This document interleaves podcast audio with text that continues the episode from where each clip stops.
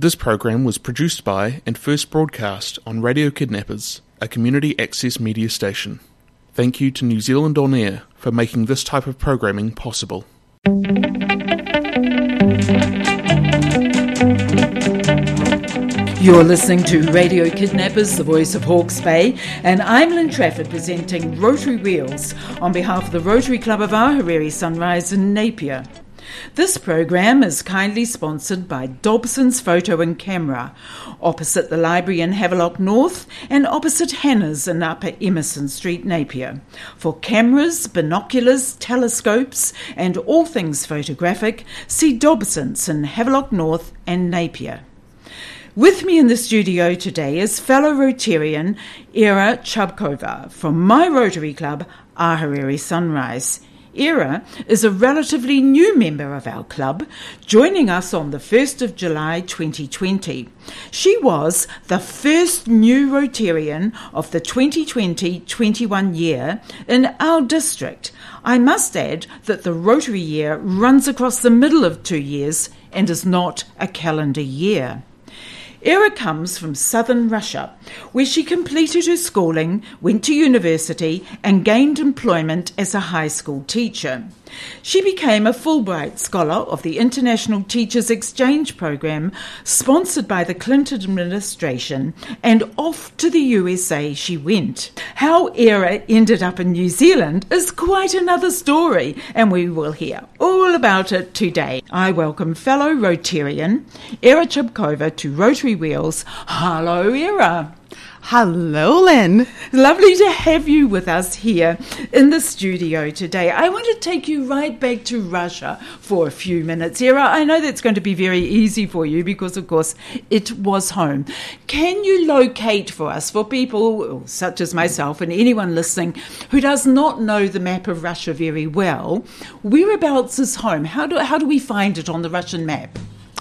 Well, to find it on the Russian map is actually very easy because the Rostov-on-Don, the city, is situated on the River Don with access to the Azov Sea that flows into the Black Sea, which is a fantastic resort. And the Black Sea is shared by a lot of countries. Yeah, people know the Black Sea, yeah, don't they? Yeah, people know that. Oh, actually, another hint is that uh, Sochi Olympic Winter Games of two thousand fourteen took place on the Black Sea. That's right. And I think that's part of the reason why we know, because we see these things on television. And so you have a memory, even if it is of people just sliding down a ski slope somewhere. You know, you have a memory anyway, don't you, of, of, of these places. So growing up there, what what was home like? What was your hometown like? Well, our hometown is actually very big. It has a population of over one point five million. Uh-huh. And we're so not the, a small place? Not a small place, no. And we are called the gates to the Caucasus. Okay. So probably the former Silky Way goes all the way through the Caucasus, Rostov-on-Don, and everywhere in the world. So we connect Europe with Asia, and that is the main trade route. Yeah, so that's a bit that people, any foreign person would, would come to grips to quite easily, is that, that gateway bit. Any foreign investor will come to us for wheat. That's they called our gold. Okay, fair enough too. I like that. What was it like going to school there? Your schooling, I'm presuming, was different from our schooling here. Do you have fond memories of school? I loved our schools. You loved it? Of course I do, because schooling is different in regard that it's always consistent. No matter where you lived in Russia, uh, regardless of the zone, um, east, south, so it was standardized. And elementary, middle, and high schools were always in the same building. Oh, really? Yes. All in together. That means we get to interact with each other. We'll learn, oh. we'll learn how to do it. And usually school starts on the first of September, regardless whenever you are. And the high schoolers who are about to graduate welcome the first graders. Oh, I think that's quite sweet. It is so very how sweet. Old are the wee ones when they start school? How old are they? Seven. Seven. Yes. Whereas here in New Zealand it's five. So there's a difference before we even begin, really. So how old are you when you finish school?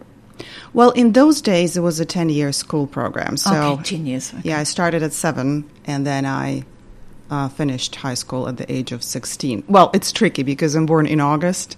So yes, in two months yeah. I turned seventeen. Roundabout. Right, roundabout. roundabout. So, but, but and is it still the same era? I think they extended it. They're okay. slightly trying to adapt the European system, so you add an extra year. Mm-hmm. Yes. So, but uh, it doesn't mean that they're separated. It's still one and the same building. Okay. All right. Then off to university that you go. So you go to university local. You, you didn't disappear off to the other side of Russia somewhere. You pick a university local. Did you pick the university or did the university pick you? How how does it work? Well, in those days, because it was many, many moons ago. It's uh, not that many moons ago, era. Things change, and changes are yeah, very things quick. Things do change. How did it work for you? So it was it, it was based on the exam and the school you choose. I didn't have to apply into five schools. I was adamant, and I knew what I wanted to. But I did have to go two hours away from Rostov because there was there is a town called Taganrog, which is very famous for Anton Chekhov, and some people do know Chekhov. Uh, and I wanted to study foreign languages, but I wanted Spanish to be part of it. Ah, okay. And my Rostov-on-Don, a teacher's training university, did not offer Spanish. It was German. So originally... So I went two hours away. Okay. But due to my mom's health conditions, I had to relocate. I had to come back. So German became the third language. There comes a time, so you graduate from the university, or there comes a time whilst you're working as a high school teacher that you decided to apply for a Fulbright scholarship. Why did you apply for that? I actually didn't apply. Did someone tap you on the shoulder? Yes. I was approached by the principal. Okay. okay. And uh, she was also a teacher of English um, at the school where I worked, but she couldn't make the requirements per se, so because she was so busy being a principal of the school. Oh, so she approached me and said, hey, here is an option because this, the Clinton administration just launched this teachers exchange program. Would you like to step in instead of me? And Good. I did. Did you hesitate or did you just say, yes, of course I'm going to go? Well, if I knew what it entailed, it's not that easy. It was uh, one-year torture, I would say, because you had to pass certain stages. Originally, there were two thousand one hundred teachers across the country that were participating in the selection process, I call it. So, yeah, every time you win the step, you pass all those requirements and exams. Yeah. Um, then you think, oh, my God, you're getting closer, but then you don't even realize how close you are. So you had to... you know, pro- provide your own um, techniques and methodology of teaching. You had to fly to Moscow to pass all their tests to, to ensure that you actually can speak on the level to communicate because you would be placed in private schools. Yes, and you have to be able to communicate. It's all about that sort of thing, isn't it? Did, did you enjoy your year in the United States? It was difficult. I enjoyed it. It was difficult. Was it difficult because of the change of language and the change of culture? Was it both that made it difficult for you? It's it's not difficult because of the of the language, because by the time you get there, you actually speak the language, not necessarily as fluently as the... It's not a native language, regardless of what you do. But the culture and the stereotypes that are out there... Yeah. That's what's difficult that to break. Made it difficult. And yet, I'm going to keep zipping through this, otherwise we will never get to life today, because it's very interesting. But at the end of your year, you must have had enough of an ambition to go home and sort life out to come back to the United States. Something must have happened to make you think, actually, I want to go back there. Did something happen? Marriage. I oh, actually, marriage. During oh, my stay. Sucked in. I know. Yeah, I was, um, God, sucked in by, by love, I guess. Yeah, that's what happens. Oh, that's a good reason. It is a good reason, yeah. So, so you go home, tidy life up in Russia and come back to the United States? Well, when you're on a J visa program, when somebody sponsors you, you have... to give back yeah, to you your have country, to pay back. Right? Mm-hmm. And I and paying back meaning like you have to work for two years to bring back what the knowledge that you acquired. So that brings nas- nationalities together. So you actually are talking from your personal experiences. That's right. And Fair I had, enough. Yes, I went back and I continued teaching and contributed to that way to broadening the knowledge about a different country. Mm. Fair enough, too. All right, there comes the day when off you go to America. Whereabouts in America did you go to, Ira, and was there a particular re- a reason other than love why you went there? Well, The lab I met was actually in Michigan, because during the program it was uh, Kalamazoo University, actually college, uh, that I was placed in. And there is, I was told there is a famous song called Kalamazoo Zoo Zoo. Yes, we all know that song. You do? Okay. Yeah, especially at a radio station era. We all know that song. We'll play it for you one day. Oh, my God. I actually never heard this song. I was told. So the very moment yes. I said, hey, you went to Kalamazoo College. I said, yep, I did. Um, but we ended up in Boston because yeah. um, my ex-husband believed that Boston is the place with vast opportunities. All right, so back you go to Boston. While you're in Boston, two things happen.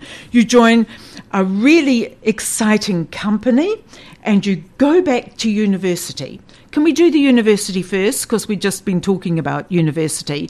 So you go back to university. What university did you go to and what were you studying?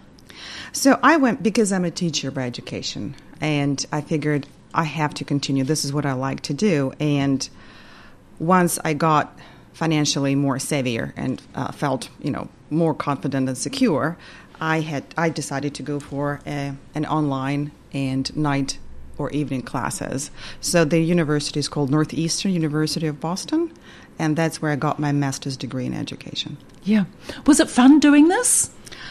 It was difficult because it was huh. a very difficult way of learning experience. To do it online. To do it online yes. and evening. And this is what right now resonates with me, because I'm looking at teachers right now who are offering online education. And it's not that easy. It isn't easy, I know. And we have some sympathy with people all over New Zealand at the moment that are doing their education online. It's not quite the same as it's going not. along to a lecture theatre and sitting down and getting to know all your fellow students and your lectures. Not quite the same, but good on you for doing that.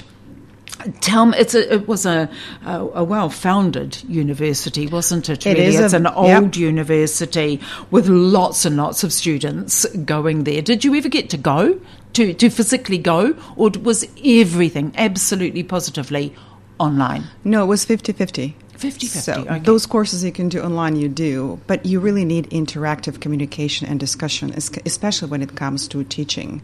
So you cannot just go and do one hundred percent online courses. Good. I'm glad to hear that, because I looked it up, uh, the university, and I thought what a lovely looking campus it was. Oh, it and is I'm beautiful. So pleased you actually went to physically go there. Let's talk a little bit about the work that you were doing that sat alongside of the study.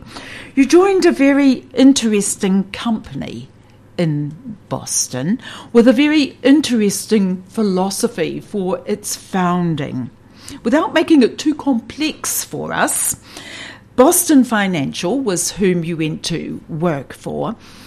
What was this company's underlying benefit of being there for the community, because it was a community sort of based organisation, wasn't it, for the benefit of the community? It is for the benefit of the community, but the company, Boston Financial Investment Management, is actually a for-profit company, yeah, which is very different. And in nineteen eighty-six, Congress enacted the low-income uh, housing tax credit program. And the program allows investors to receive a credit against their, you know, federal taxes, and in exchange, so they can actually build uh, or rehabilitate um, housing at rents which actually r- reach low-income people. Low so income that was people. Make it affordable. Uh, it's, it's a good thing, and it's something that we discuss here in New Zealand a lot. And I know what we're doing is is quite different, but people are still talking this way. So even though you went to work for them, when did you go and work for them? It's a long time ago now, isn't it? nineteen ninety-eight I started. nineteen ninety-eight Yeah. So it was a bit of a sexy sell then, and it still is today. It's still, and it's expanding. Yeah, yeah, yeah. Tell me about some of the things that it does. So the the program has, actually the company right now, it's my understanding, has the largest portfolio of uh, multifamily properties Um, in, with approximately all over the country. Yeah, because it's all over uh, the U S A. The yeah. U S A, right. So uh, it, with approximately fifteen billion dollars of equity invested in over two thousand three hundred properties containing more than one hundred eighty-six units, apartment units, so that low-income people can afford to rent. Yeah. The program is not about buying. It's about making sure that rent is affordable. Yeah, and that's the key to the success of it, isn't it? Correct. You've got people who are putting money into these programs and they are getting a good tax and rebate for doing correct that. They are also building up an equity, equity in property, and people that otherwise could not afford housing are living there. The best part of the program is that the government doesn't have to pay a penny or put a penny into it. No. It's all private investment. It's all private investment. They invest, they have the benefit at the end of the tax credit, and they still benefit from making sure it's affordable, people rent, and it's always one hundred percent occupied. Yeah. I, people that are renting these properties, do they stay renting there for the whole of their life? Can they stay there? Like if I go into one of these units, can I call that my home for life? Can I rent that forever? Or will there come a time when somebody says, actually, you've been in this place for twenty years, we want you out of there and give it to someone else? You have to recertify every year. You have every to make year? sure the tenant is qualified. They've got to be low income. Low income. Yes. It doesn't have to be low income because it's a very vague word um, because H U D, it's a Housing and Urban Development, it's a federal agency, publishes income rates in the region, like, and of course they vary. So people who live in Boston can make much more money than those who live in Midwest of the United States. So it all depends on the median income that people make per region, per city, per county, metropolitan areas. So rates are based on that, and but everybody who qualifies to rent in those units can. But Can't you really have to make sure because situations change. For example, today you make this amount. It doesn't mean that they're poor. It's just it makes it affordable. And rents can be set up at thirty percent, sixty percent, depending. And there are other programs available through the Housing and Urban Development. All right. So if I'm living in my unit and I like being there, can I purchase it if I'm able to do so? Can I buy my unit? You cannot buy the unit because the investors, the program is set up for fifteen years. Okay. You have, in order to qualify for those tax credits back, that uh, property has to maintain uh, a fifteen-year status of being affordable and under low-income housing program tax credit called L I H T C. The abbreviations, they're interesting. So the acronym. So at the end of fifteen years, can I buy it then? When the investors are maybe going to pull out or new investors come in or something, can I ever buy it? Can I? That's the question, I suppose, isn't it? Can I ever buy it? Or, or might I, if my income gets to a certain level, just have to go? You don't have to go. It, it's up to the investor to okay. decide what is going to happen. But those units are made specifically to be affordable for people. It's not a buying option. It's to make sure that rent is affordable and they can live there. And if they qualify each year, they fine. They can stay there. They can stay there. That's quite good, isn't it? Yeah. Did you enjoy doing this job? Of course I did. What it's was your job per se? What were exactly were you doing? I actually was working for the team called um, Investment Management Resource Team. So um, we provided support to the property management department team. So the, the team that managed all those properties for the investors to make sure that we're compliant with the government regulations. There comes a time, though, Ira, when you decide to come and live in New Zealand. That would have been quite a, a wrench for you, really, I'm presuming, to leave the comfort of Boston to come all the way out here to New Zealand, to Napier. It was love again, wasn't it? I love the way you put it, a wrench. I never even thought about it this way. I better not tell your partner, Ben. No, I'll I, tell Ben. I'll no, tell no, everyone. No, we won't tell I'll Ben. I'll tell the world. I, anyway, you, you decide to come to New Zealand. When did you come to New Zealand? I actually came to New Zealand, I believe it was two thousand fifteen. The first time I landed was in um, August. Did you come here before you decided to live here, or was it all or nothing? Oh, no, no, we haven't even decided that oh, I would live decide, in New Zealand. Okay. No, I just came to check on Ben, whether he's well-behaved and how he's doing in New Zealand. I'm just kidding. Yeah. No, we met accidentally online with Ben, um, thanks to my friend who posted my profile on the international Cupid program. And I was not aware of it. And before I shut it down, because it was a thirty-day free trial, Ben, of course, was not free. He paid for his membership, and his email went through, even though I shut the profile down. And um, it's quite funny, really. It is funny. Oh my You're God. The only couple that I know that actually met online through an international dating system. But we won't tell anyone about that. Well, we will keep that bit a secret. No, my mom and stepdad were actually the first one who met Ben in person with the sign, Ben, we're here, because I had to work. And when he landed in Boston Airport for the first time that we could actually see each other, it was my mom and my stepdad who met him. Who went to go and get him. Yeah. I think it makes it even funnier, I, I think. I think you're terribly brave to come all the way out here not having met our country or, or known terribly much about it. Ben, of course, was already here at that Ben time, was wasn't, wasn't he? So you arrive. Did you come straight to Napier, or did you have a bit of a wee look round the country? How did it work for you coming to New Zealand? Well, we landed, obviously, in Auckland. And, and then it was Ben's idea that, that we got to drive the car. We could fly to Napier, but he wanted me to see to see some country. The country. Good. I, I guess he wanted me to to make sure that I love it, that I would stay. Yeah, I, it was important for you to stay. I, I know, and I, I want to skip through it a little bit because I'm awfully pleased that you stayed here. And I met you through the Hawke's Bay branch of the Royal Society. I knew Ben, and I, I met you. Subsequently, asked you if you would join Rotary, and as at the time of recording, you've been a member of our Rotary Club Ahuriri Sunrise for about eighteen months.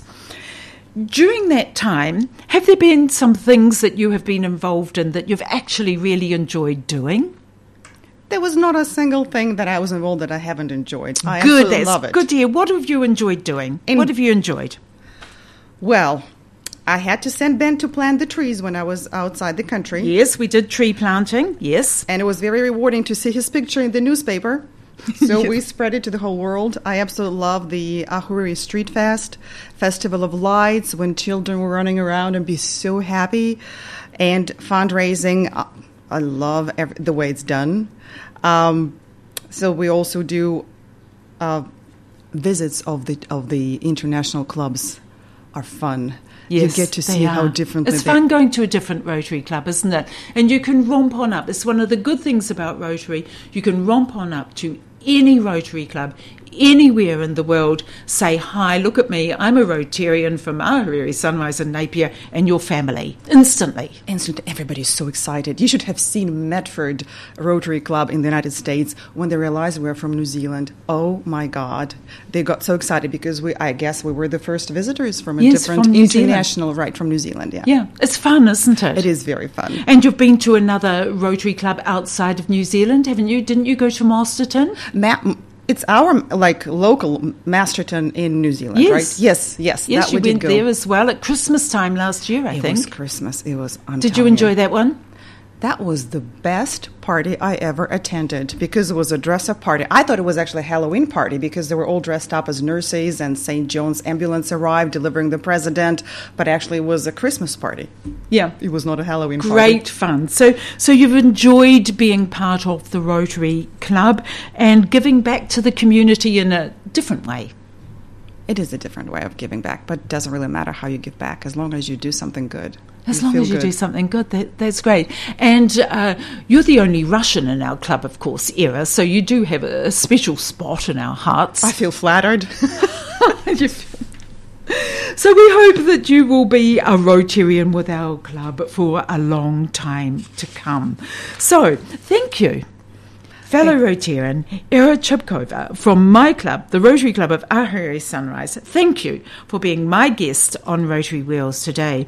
There's much online about the topics Ira and I have discussed today. The Rostov State Pedagogical University and the Northeastern University of Boston have comprehensive websites. And if you've got time and you've never looked at these universities, go and have a look. Also, the Rotary Club that Ira visited in Boston, Medford, they have have a community-focused website. To find out more about Rotary in your local community, hit Google All the clubs in Hawke's Bay and New Zealand have informative websites, and if you're thinking of contributing to your local community via Rotary, there is much online for you to read. Please join me every Monday morning straight after the ten o'clock news to meet another Rotarian from your local community. I'm Lynn Trafford. This program was produced by and first broadcast on Radio Kidnappers, a community access media station. Thank you to New Zealand On Air for making this type of programming possible.